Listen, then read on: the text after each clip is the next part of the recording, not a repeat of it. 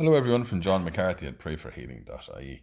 Our Lady appeared in Kibeho, Rwanda in 1981 to Marie Claire Mugambo and asked her to spread devotion to the Seven Sorrows Rosary.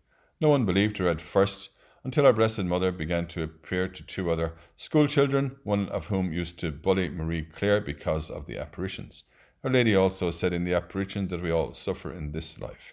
Marie Claire died in the, in the Rwandan genocide. The story of Our Lady of Kibeho can be found on YouTube and EWTN. Today's Gospel reading is from Luke. Jesus said to his disciples, Watch yourselves, or your hearts will be coarsened with debauchery and drunkenness and the cares of life. And that day will be sprung on you suddenly, like a trap, for it will come down on every living man on the face of the earth. Stay awake, praying at all times for the strength to survive all that is going to happen and to stand with confidence before the Son of Man. We bless you today, Holy Mother, for all the efforts you go to to show us the way to heaven. Intercede for us for the gift of peace in our world, and that we may become open to the graces and strength of God that will pour into our open hearts. Let us pray together and say for one another.